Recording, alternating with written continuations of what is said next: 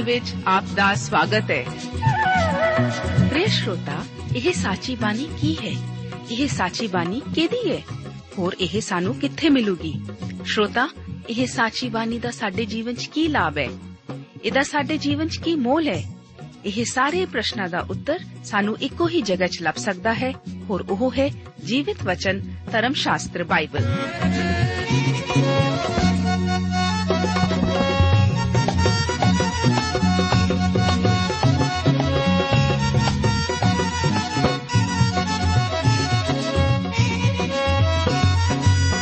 ਧਰਮ ਸ਼ਾਸਤਰ ਬਾਈਬਲ।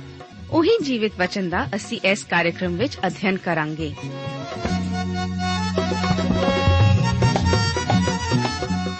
ਤੇ ਹੁਣ ਪਵਿੱਤਰ ਸ਼ਾਸਤਰ ਬਾਈਬਲ ਦਾ ਅਧਿਐਨ ਸ਼ੁਰੂ ਕਰਨ ਤੋਂ ਪਹਿਲਾਂ, ਆਈਏ ਅਸੀਂ ਆਪਣੇ ਮਨਾਂ ਨੂੰ ਤਿਆਰ ਕਰੀਏ ਇਸ ਭਜਨ ਦੁਆਰਾ।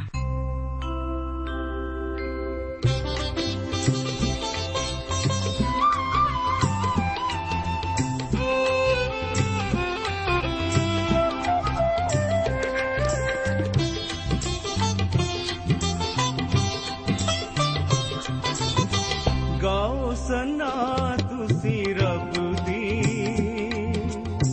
ਗਾਓ ਸਨਾ ਤੁਸੀਂ ਰੱਬ ਦੀ। ਤੁਸੀਂ ਗਾਓ ਸਨਾ। ਗਾਓ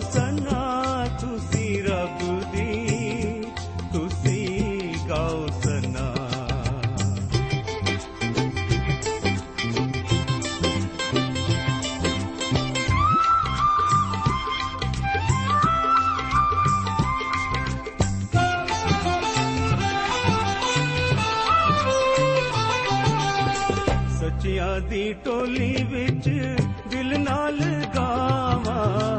ਸੱਚਿਆਂ ਦੀ ਟੋਲੀ ਵਿੱਚ ਦਿਲ ਨਾਲ ਗਾਵਾਂ। ਸਨਾ ਸੁਨਾ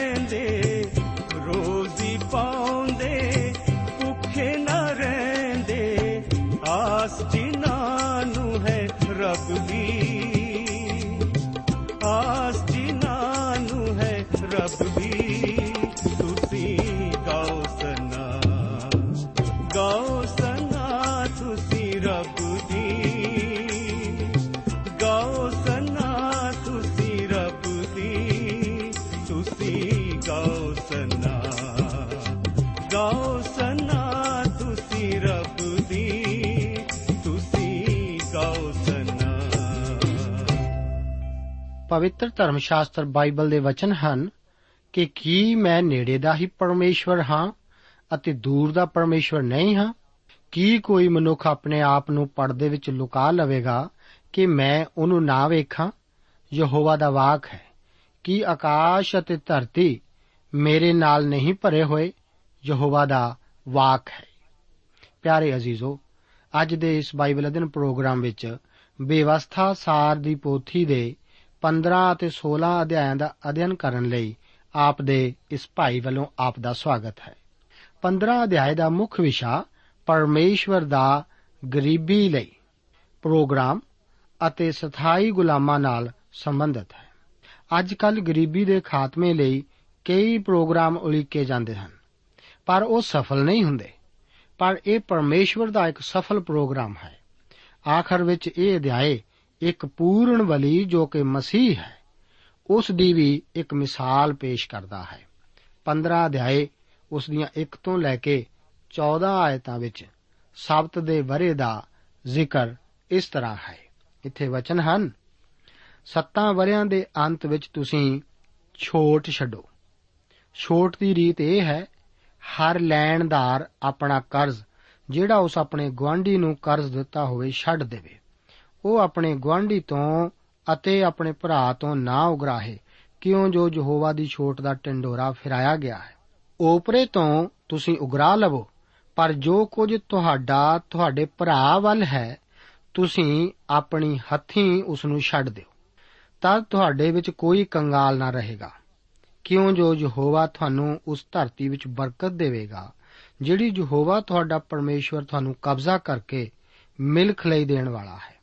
ਜੇ ਕੇਵਲ ਤੁਸੀਂ ਮਨ ਲਾ ਕੇ ਯਹੋਵਾ ਆਪਣੇ ਪਰਮੇਸ਼ਵਰ ਦੀ ਆਵਾਜ਼ ਸੁਣੋ ਅਤੇ ਇਹ ਸਾਰੇ ਹੁਕਮਨਾਮੇ ਨੂੰ ਪੂਰਾ ਕਰਨ ਦੀ ਪਾਲਣਾ ਕਰੋ, ਜਿਹੜਾ ਮੈਂ ਅੱਜ ਤੁਹਾਨੂੰ ਦਿੰਦਾ ਹਾਂ। ਕਿਉਂ ਜੋ ਯਹੋਵਾ ਤੁਹਾਡਾ ਪਰਮੇਸ਼ਵਰ ਜਿਵੇਂ ਉਸ ਤੁਹਾਡੇ ਨਾਲ ਵਚਨ ਕੀਤਾ, ਤੁਹਾਨੂੰ ਬਰਕਤ ਦੇਵੇਗਾ। ਤੁਸੀਂ ਬਹੁਤੀਆਂ ਕੌਮਾਂ ਨੂੰ ਕਰਜ਼ ਦਿਓਗੇ, ਪਰ ਤੁਸੀਂ ਕਰਜ਼ ਨਾ ਲਓਗੇ। ਤੁਸੀਂ ਬਹੁਤੀਆਂ ਕੌਮਾਂ ਉੱਤੇ ਰਾਜ ਕਰੋਗੇ, ਪਰ ਉਹ ਤੁਹਾਡੇ ਉੱਤੇ ਰਾਜ ਨਾ ਕਰਨਗੀਆਂ। ਜੇ ਤੁਹਾਡੇ ਕੋਲ ਤੁਹਾਡੇ ਭਰਾਵਾਂ ਵਿੱਚੋਂ ਕੋਈ ਤੁਹਾਡੇ ਕਿਸੇ ਫਾਟਕ ਦੇ ਅੰਦਰ ਤੁਹਾਡੀ ਉਸ ਧਰਤੀ ਵਿੱਚ ਜਿਹੜੀ ਯਹੋਵਾ ਤੁਹਾਡਾ ਪਰਮੇਸ਼ਵਰ ਤੁਹਾਨੂੰ ਦੇਣ ਵਾਲਾ ਹੈ, ਕੰਗਾਲ ਹੋਵੇ, ਤਾਂ ਤੁਸੀਂ ਆਪਣਾ ਮਨ ਕਠੋਰ ਨਾ ਕਰੋ, ਨਾ ਆਪਣਾ ਹੱਥ ਆਪਣੇ ਕੰਗਾਲ ਭਰਾ ਤੋਂ ਰੋਕੋ। ਪਰ ਤੁਸੀਂ ਆਪਣਾ ਹੱਥ ਉਸ ਲਈ ਜ਼ਰੂਰ ਖੁੱਲਾ ਰੱਖੋ ਅਤੇ ਉਸ ਨੂੰ ਉਸ ਦੀ ਲੋੜ ਦੇ ਅਨੁਸਾਰ ਜ਼ਰੂਰ ਚੋਖਾ ਉਧਾਰ ਦਿਓ। ਖਬਰਦਾਰ ਰਹੋ ਮਤੇ ਤੁਹਾਡੇ ਮਨ ਵਿੱਚ ਕੋਈ ਨਿਕੰਮੀ ਵਿਚਾਰ ਆ ਜਾਵੇ ਕਿ ਸੱਤਵਾਂ ਵਰਾ, ਅਰਥਾਤ ਛੋਟ ਦਾ ਵਰਾ, ਨੇੜੇ ਹੈ ਅਤੇ ਤੁਹਾਡੀ ਨਿਗਾਹ ਤੁਹਾਡੇ ਕੰਗਾਲ ਭਰਾ ਵੱਲ ਮੰਦੀ ਹੋ ਜਾਵੇ ਅਤੇ ਤੁਸੀਂ ਉਸ ਨੂੰ ਨਾ ਦਿਓ ਅਤੇ ਉਹ ਤੁਹਾਡੇ ਵਿਰੁੱਧ ਯਹੋਵਾ ਅੱਗੇ ਫਰਿਆਦ ਕਰੇ ਅਤੇ ਇਹ ਤੁਹਾਡੇ ਲਈ ਪਾਪ ਹੋ ਜਾਵੇ। ਤੁਸੀਂ ਉਸ ਨੂੰ ਜ਼ਰੂਰ ਦਿਓ ਅਤੇ ਇਹ ਤੁਹਾਡੇ ਮਨ ਨੂੰ ਬੁਰਾ ਨਾ ਲੱਗੇ ਜਦ ਤੁਸੀਂ ਉਸ ਨੂੰ ਦਿਓ, ਕਿਉਂ ਜੋ ਇਸ ਗੱਲ ਦੇ ਕਾਰਨ ਯਹੋਵਾ ਤੁਹਾਡਾ ਪਰਮੇਸ਼ਵਰ ਤੁਹਾਨੂੰ ਤੁਹਾਡੇ ਸਾਰੇ ਕੰਮਾਂ ਵਿੱਚ ਜੋ ਤੁਹਾਡਾ ਹੱਥ ਸ਼ੁਰੂ ਕਰੇ, ਬਰਕਤ ਦੇਵੇਗਾ। ਕੰਗਾਲ ਤਾਂ ਦੇਸ਼ ਵਿੱਚੋਂ ਬੰਦ ਨਾ ਹੋਣਗੇ। ਇਸ ਕਾਰਨ ਮੈਂ ਤੁਹਾਨੂੰ ਹੁਕਮ ਦਿੰਦਾ ਹਾਂ ਕਿ ਤੁਸੀਂ ਆਪਣੀ ਮੁੱਠ, ਆਪਣੇ ਭਰਾ ਵੱਲ ਜਿਹੜਾ ਤੁਹਾਡੇ ਦੇਸ਼ ਵਿੱਚ ਲੋੜਵੰਦ ਅਤੇ ਕੰਗਾਲ ਹੋਵੇ, ਜ਼ਰੂਰ ਖੁੱਲੀ ਰੱਖੋ। ਜੇ ਤੁਹਾਡਾ ਇਬਰਾਨੀ ਭਰਾ ਅਥਵਾ ਕੋਈ ਇਬਰਾਨਣ ਤੁਹਾਡੇ ਕੋਲ ਵੇਚੀ ਜਾਵੇ ਅਤੇ ਉਹ ਤੁਹਾਡੀ 6 ਵਰੇ ਸੇਵਾ ਕਰੇ ਤਾਂ 7ਵੇਂ ਵਰੇ ਤੁਸੀਂ ਉਸ ਨੂੰ ਆਪਣੀ ਵੱਲੋਂ ਆਜ਼ਾਦ ਕਰ ਦਿਓ। ਜਦ ਤੁਸੀਂ ਉਸ ਨੂੰ ਆਪਣੀ ਵੱਲੋਂ ਆਜ਼ਾਦ ਛੱਡ ਦਿਓ, ਤਾਂ ਉਸ ਨੂੰ ਸਖਣਾ ਹੀ ਨਾ ਕੱਲੋ ਆਪਣੇ ਇੱਜੜ, ਆਪਣੇ ਖਲਵਾੜੇ ਅਤੇ ਆਪਣੇ ਦਾਖ ਰਸ ਦੇ ਕੋਲੂ ਵਿੱਚੋਂ ਦਿਲ ਖੋਲ ਕੇ ਉਸ ਨੂੰ ਦਿਓ। ਜਿਵੇਂ ਯਹੋਵਾ ਤੁਹਾਡੇ ਪਰਮੇਸ਼ਵਰ ਨੇ ਤੁਹਾਨੂੰ ਬਰਕਤ ਦਿੱਤੀ ਹੈ, ਤਿਵੇਂ ਤੁਸੀਂ ਉਸ ਨੂੰ ਦਿਓ। ਹਰ 7ਵਾਂ ਸਾਲ ਇੱਕ ਸਬਤ ਦਾ ਵਰਾ ਹੁੰਦਾ ਸੀ। ਇਸ ਸਾਲ ਵਿੱਚ ਕੁਝ ਛੋਟ ਦਿੱਤੀ ਜਾਣੀ ਹੁੰਦੀ ਸੀ। ਪਰਮੇਸ਼ਰ ਨੇ ਪਹਿਲਾਂ ਹੀ ਉਹਨਾਂ ਨੂੰ ਦੱਸਿਆ ਸੀ ਕਿ ਹਰ 7ਵੇਂ ਵਰੇ ਜ਼ਮੀਨ ਅਣਵਾਹੀ ਛੱਡੀ ਜਾਵੇ। ਹੁਣ ਤੁਸੀਂ 7ਵੇਂ ਵਰੇ ਜ਼ਮੀਨ ਦੇ ਛੱਡਣ ਬਾਰੇ ਕਿਹਾ ਗਿਆ ਹੈ। ਇਸرائیਲੀ 7 ਸਾਲਾਂ ਤੋਂ ਵੱਧ ਦੇ ਅਰਸੇ ਲਈ ਜ਼ਮੀਨ ਨੂੰ ਰਹਿਣ ਨਹੀਂ ਲੈ ਸਕਦੇ ਸਨ। ਰਹਿਣ ਰੱਖੀ ਜ਼ਮੀਨ ਨੂੰ ਛਡਾਉਣ ਉੱਤੇ ਕੋਈ ਪਾਬੰਦੀ ਨਹੀਂ ਸੀ। ਜੇਕਰ ਉਹ 7 ਸਾਲ ਤੋਂ ਵੱਧ ਸਮੇਂ ਲਈ ਰਹਿਣ ਰਹਿ ਚੁੱਕੀ ਹੋਵੇ। ਇਸ ਦੁਆਰਾ ਮਨ, ਧਨ, ਸੰਪਤੀ ਦੀ ਕਾਫੀ ਸਮਾਨਤਾ ਕਾਇਮ ਰੱਖੀ ਜਾਂਦੀ ਸੀ। ਇਸ ਤਰ੍ਹਾਂ ਹਰ ਵਿਅਕਤੀ ਨੂੰ ਬਰਾਬਰ ਮੌਕਾ ਮਿਲਦਾ ਸੀ। ਅੱਜ ਕੱਲ ਸਾਡੇ ਵਿੱਚ ਬਹੁਤ ਗਰੀਬ ਵੀ ਹਨ ਜੋ ਕਿ ਕੰਮ ਨਹੀਂ ਕਰਦੇ, ਪਰ ਸਾਡੇ ਵਿੱਚ ਬਹੁਤ ਧਨੀ ਵੀ ਹਨ ਜੋ ਕਿ ਕੰਮ ਨਹੀਂ ਕਰਦੇ। ਪਰ ਪਰਮੇਸ਼ਵਰ ਨੇ ਇਸਰਾਇਲ ਵਾਸਤੇ ਇੱਕ ਇਹੋ ਜਿਹੀ ਪ੍ਰਣਾਲੀ ਲਾਗੂ ਕੀਤੀ ਕਿ ਇਸ ਵਿੱਚ ਹਰ ਗਰੀਬ ਵਿਅਕਤੀ ਲਈ ਆਪਣੇ ਵਾਸਤੇ ਕੁਝ ਨਾ ਕੁਝ ਕਮਾਉਣ ਦਾ ਮੌਕਾ ਪਾਉਣਾ ਸੰਭਵ ਸੀ, ਜੋ ਕਿ ਸੱਚਮੁੱਚ ਕੰਮ ਕਰਨ ਦੀ ਇੱਕ ਖਾਹਿਸ਼ ਰੱਖਦਾ ਹੋਵੇ। ਪਰਮੇਸ਼ਵਰ ਦੀ ਇਹ ਪ੍ਰਣਾਲੀ ਪੂਰੇ ਪੂੰਜੀਵਾਦ ਅਤੇ ਪੂਰੀ ਤਰ੍ਹਾਂ ਗਰੀਬੀ ਦੀ ਅਵਸਥਾ ਤੇ ਰੋਕ ਲਾਉਂਦੀ ਸੀ। ਹਰ 7ਵੇਂ ਵਰੇ ਹਰ ਗਰੀਬ ਦਾ ਕਰਜ਼ਾ ਮੁਆਫ ਕਰ ਦਿੱਤਾ ਜਾਣਾ ਸੀ। ਅਤੇ ਉਹ ਆਪਣਾ ਕਾਰੋਬਾਰ ਦੁਬਾਰਾ ਸ਼ੁਰੂ ਕਰ ਸਕਦਾ ਸੀ। ਇਸ ਸੰਸਾਰ ਵਿੱਚ ਧਨੀ ਅਤੇ ਗਰੀਬ ਵਿੱਚ ਦੂਰ ਦਾ ਫਾਸਲਾ ਹਰ ਪਾਸੇ, ਹਰ ਦੇਸ਼ ਵਿੱਚ ਦੇਖਣ ਵਿੱਚ ਮਿਲਦਾ ਹੈ। ਇਹ ਯੂਰਪ, ਏਸ਼ੀਆ, ਦੱਖਣੀ ਅਮਰੀਕਾ ਅਤੇ ਅਮਰੀਕਨ ਸੰਘ ਵਿੱਚ ਹਰ ਪਾਸੇ ਦੇਖਿਆ ਜਾ ਸਕਦਾ ਹੈ। ਇਹ ਮਨੁੱਖ ਦੇ ਪਾਪ ਦਾ ਹੀ ਨਤੀਜਾ ਹੈ। ਕੋਈ ਕੁਝ ਵਿਅਕਤੀਆਂ ਨੂੰ ਇਸ ਲਈ ਦੋਸ਼ੀ ਠਹਿਰਾ ਸਕਦਾ ਹੈ, ਪਰ ਬੁਨਿਆਦੀ ਕਾਰਨ ਤਾਂ ਮਨੁੱਖ ਦਾ ਪਾਪ ਹੀ ਹੈ। ਜੇਕਰ ਮਨੁੱਖ ਪਰਮੇਸ਼ਰ ਦੇ ਵਚਨਾਂ ਦਾ ਇਸ ਖੇਤਰ ਵਿੱਚ ਆਗਿਆ ਪਾਲਨ ਕਰੇ, ਤਾਂ ਉਹਨਾਂ ਵਿੱਚ ਕੋਈ ਗਰੀਬ ਨਾ ਰਹੇ ਅਤੇ ਧਨ ਦਾ ਸੰਤੁਲਨ ਵੀ ਬਣਿਆ ਰਹਿੰਦਾ।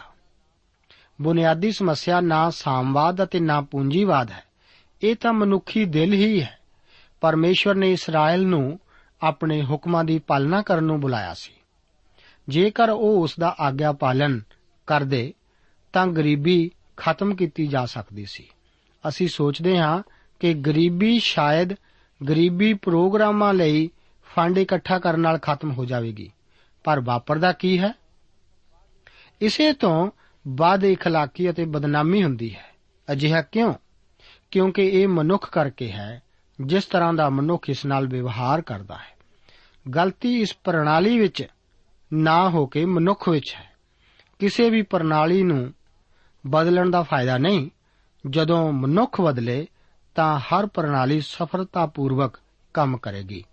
ਪਰਮੇਸ਼ਵਰ ਸਾਫ਼ ਤੌਰ ਤੇ ਆਖ ਰਿਹਾ ਹੈ ਕਿ ਜੇਕਰ ਮਨੁੱਖ ਉਸ ਦੀ ਦਿੱਤੀ ਪ੍ਰਣਾਲੀ ਨੂੰ ਵਰਤੇ, ਤਾਂ ਸਮੱਸਿਆ ਦਾ ਹੱਲ ਹੋ ਸਕਦਾ ਹੈ।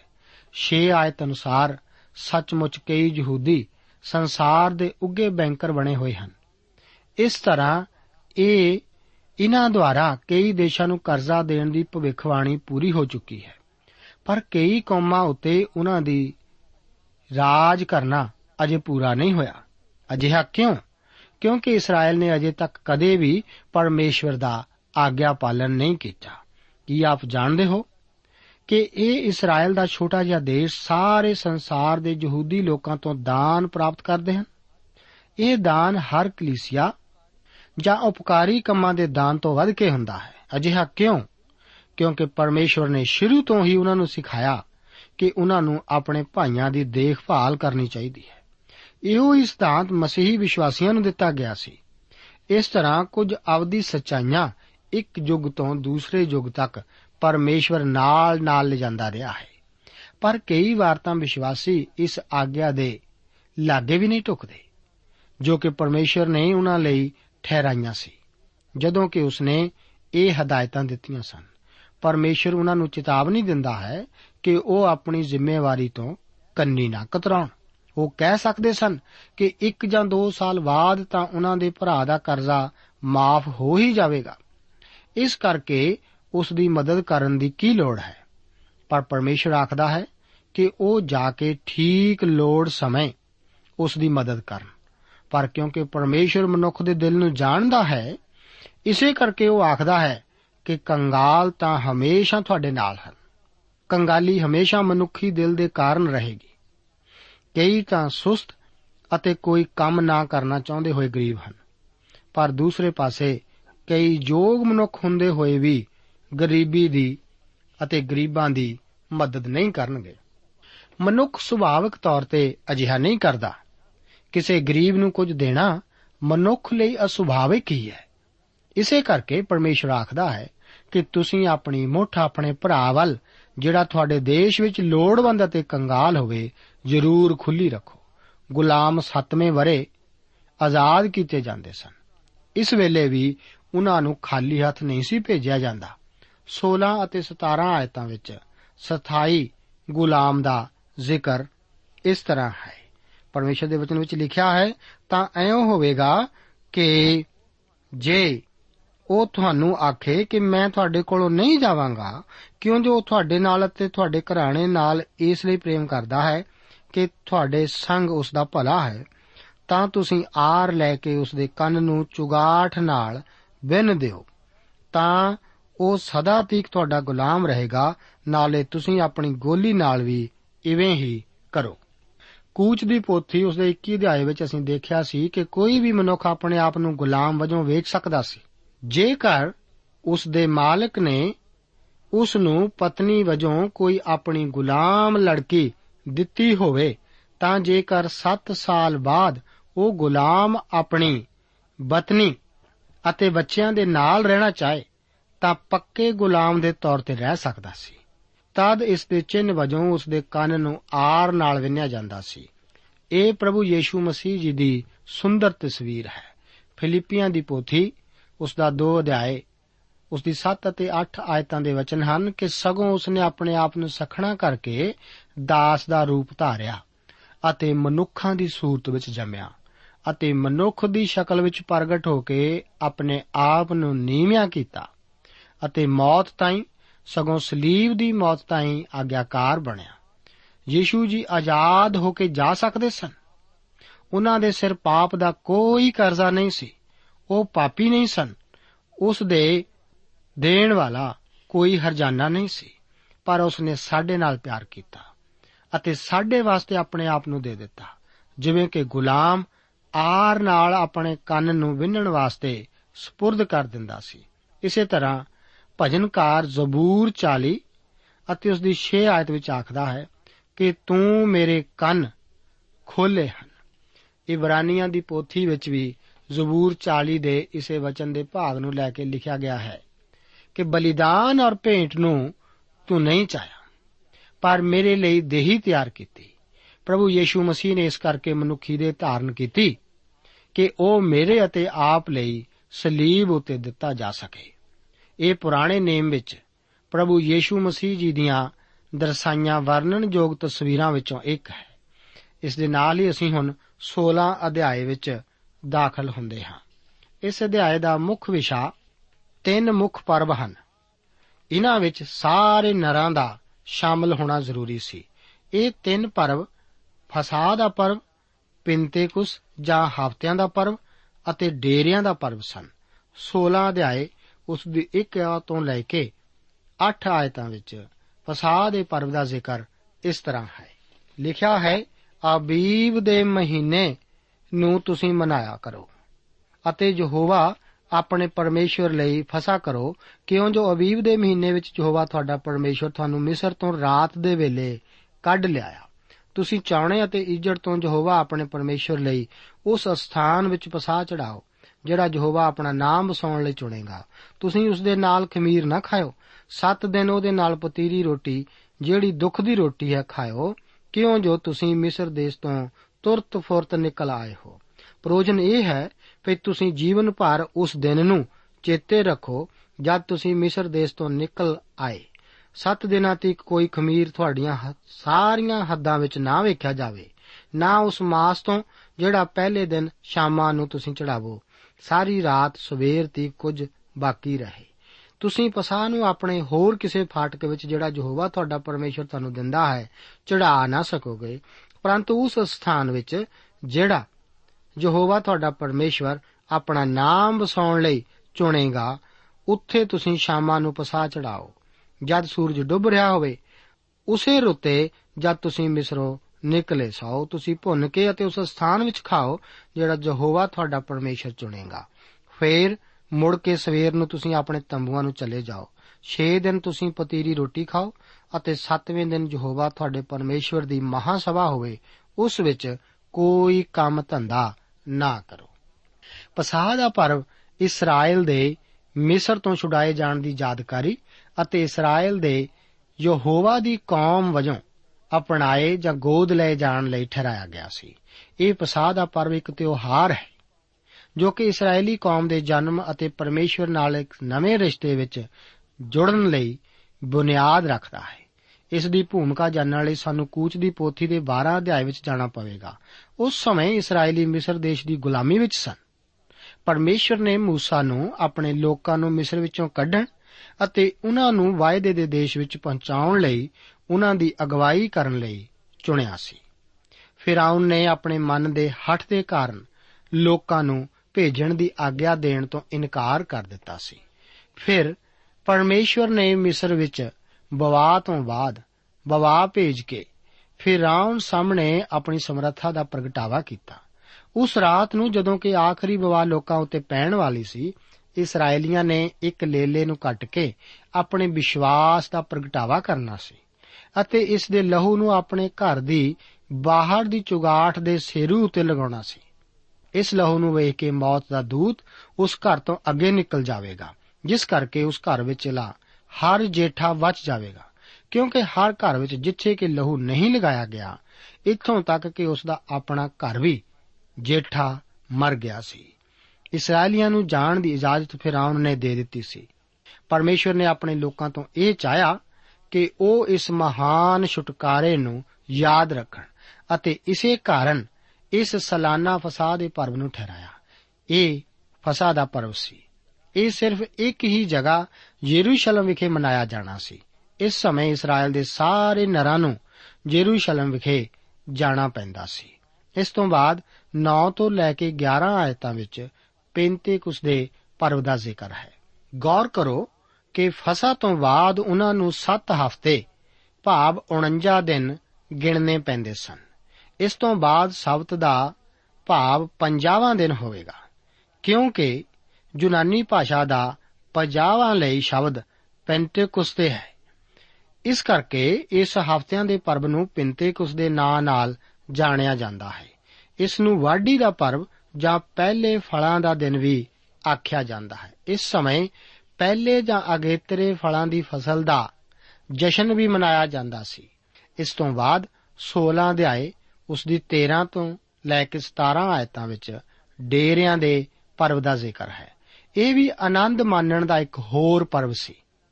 ਇਹ ਵੀ 7 ਦਿਨਾਂ ਤੱਕ ਚੱਲਦਾ ਸੀ ਅਤੇ ਇਸ ਨੂੰ ਵੀ ਪਰਮੇਸ਼ਰ ਦੁਆਰਾ ਠਹਿਰਾਈ ਹੋਈ ਜਗ੍ਹਾ ਭਾਵ ਜੇਰੂਸ਼ਲਮ ਵਿੱਚ ਹੀ ਮਨਾਇਆ ਜਾਣਾ ਸੀ।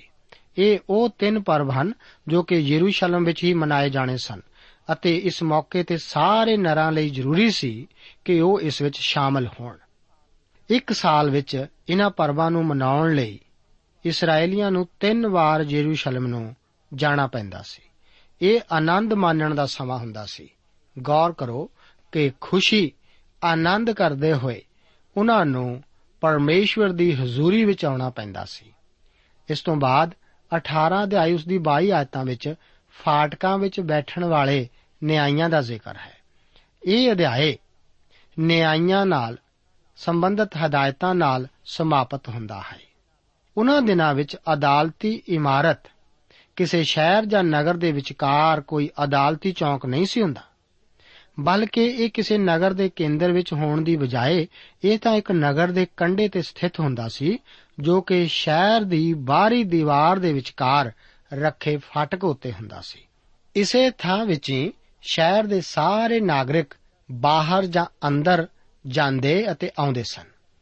ਇਹ ਹੀ ਇਕੱਠੇ ਹੋਣ ਦਾ ਸਥਾਨ ਹੁੰਦਾ ਸੀ, ਜਿਵੇਂ ਕਿ ਅੱਜਕੱਲ ਸ਼ਹਿਰਾਂ ਦੇ ਪਾਰਕ ਸਾਡੇ ਅੱਜ ਦੇ ਸ਼ਹਿਰਾਂ ਵਿੱਚ ਹਨ। ਮਨੁੱਖੀ ਦਿਲ ਦਾ ਗਿਆਨ ਰੱਖਦੇ ਹੋਏ ਜਿਵੇਂ ਕਿ ਉਹ ਜਾਣਦਾ ਹੀ ਹੈ, ਪਰਮੇਸ਼ਵਰ ਨਿਆਂ ਨੂੰ ਬਦਲਣ, ਮਨੁੱਖਾਂ ਦੇ ਸ਼ਾਨੋ ਸ਼ੌਕਤ ਦਾ ਧਿਆਨ ਰੱਖਣ ਅਤੇ ਵੱਡੀ ਲੈਣ ਤੋਂ ਚੇਤਾਵਨੀ ਦਿੰਦਾ ਹੈ।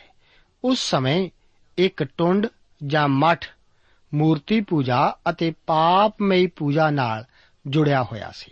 ਇਸੇ ਕਰਕੇ ਕਿਸੇ ਟੁੰਡ ਬਣਾਉਣ ਜਾਂ ਥੰਮ ਖੜਾ ਕਰਨ ਦੀ ਮਨਾਹੀ ਕੀਤੀ ਗਈ ਸੀ।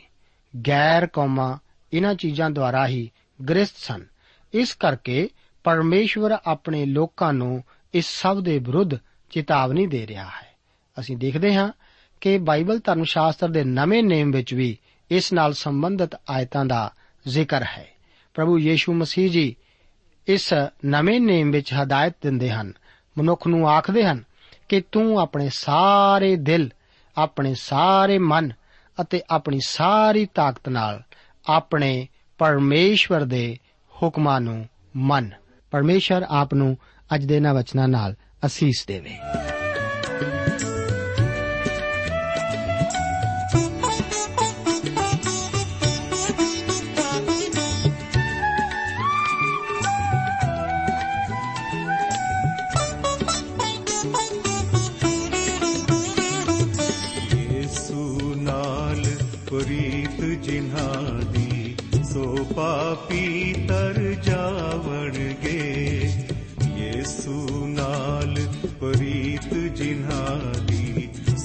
ਪਾਪੀ ਤਰ ਜਾਵਣਗੇ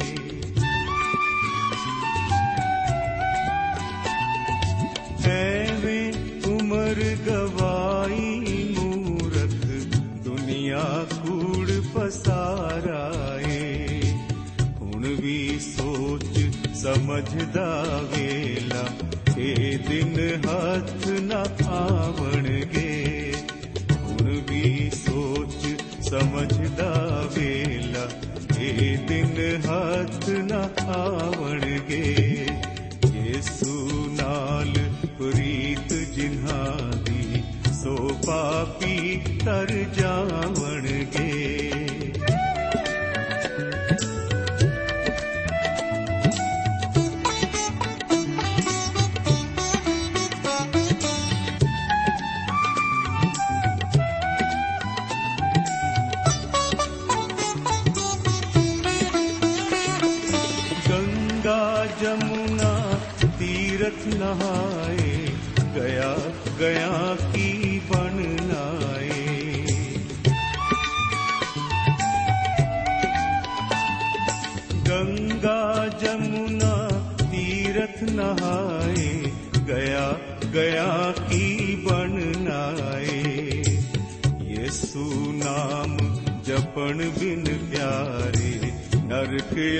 ਅਗਨ ਵਿੱਚ ਪਾਵਣਗੇ ਯੇਸੂ ਨਾਮ ਜਪਣ ਬਿਨ ਪਿਆਰੇ ਨਰਕ ਅਗਨ ਵਿੱਚ ਪਾਵਣਗੇ ਯੇਸੂ ਨਾਲ ਪ੍ਰੀਤ ਜਿਨ੍ਹਾਂ ਦੀ ਸੋ ਪਾਪੀ ਤਰ ਜਾਵਣਗੇ